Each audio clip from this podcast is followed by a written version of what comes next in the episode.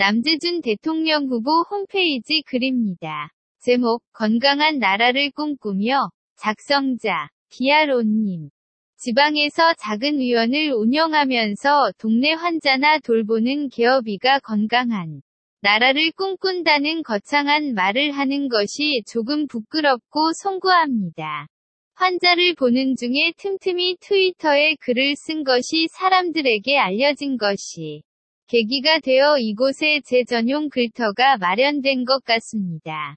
대선이 한 달 남짓밖에 남지 않아 제가 얼마나 여기에 글을 쓰게 될지 모르겠지만 남재준 장군의 당선과 건강한 한국을 만드는 데 조금이나마 기여할 수 있도록 글을 써보려고 합니다.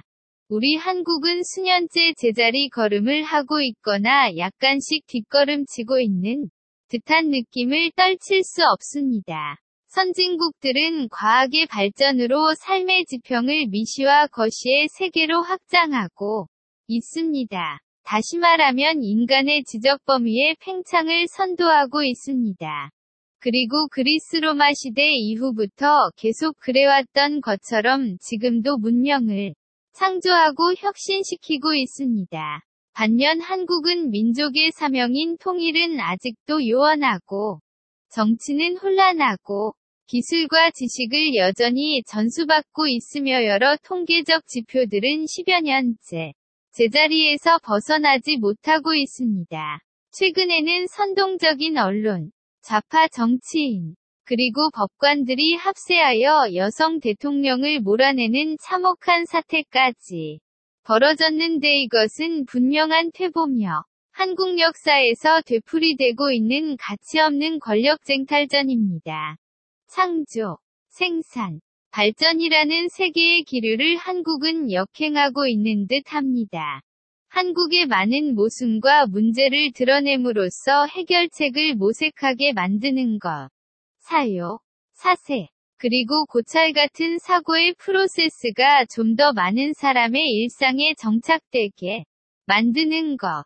급한 성격과 대충대충 하거나 혹은 이러저러한 체를 하는 습성을 자각시키는 것 진정으로 국가와 국민에게 유익한 것 즉 실용적인 것을 우선시하는 거선제나 공격성이 좁아터진 한반도 내부로 향하는 것을 바꿔 넓은 외부로 향하게 만드는 것.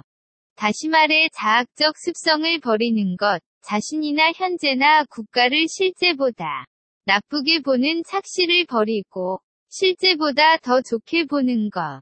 다시 말해 부정왜곡을 버리고 긍정왜곡을 택하는 것.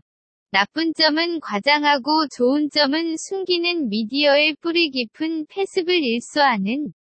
약자는 더 강해지고 강자는 더 겸손해지는 것. 역사를 현재의 관점에서 보지 말고 당시의 관점으로 보는 것. 다시 말해 역사를 현재에 이용하려는 태도를 버리는 것 등등 통틀어 정신의 일대 르네상스가 일어나지 않으면 한국은 세계 역사의 주류에서 밀려나 왜소하고 초라한 상태로 살다가 소멸될 것입니다. 정신의 르네상스가 필요합니다.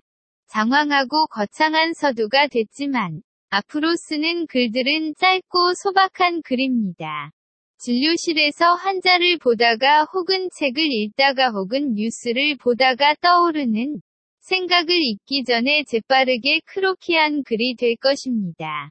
그러한 크로키들이 모여 전체적으로 정신의 르네상스라는 큰 윤곽을 그리게 될 것입니다.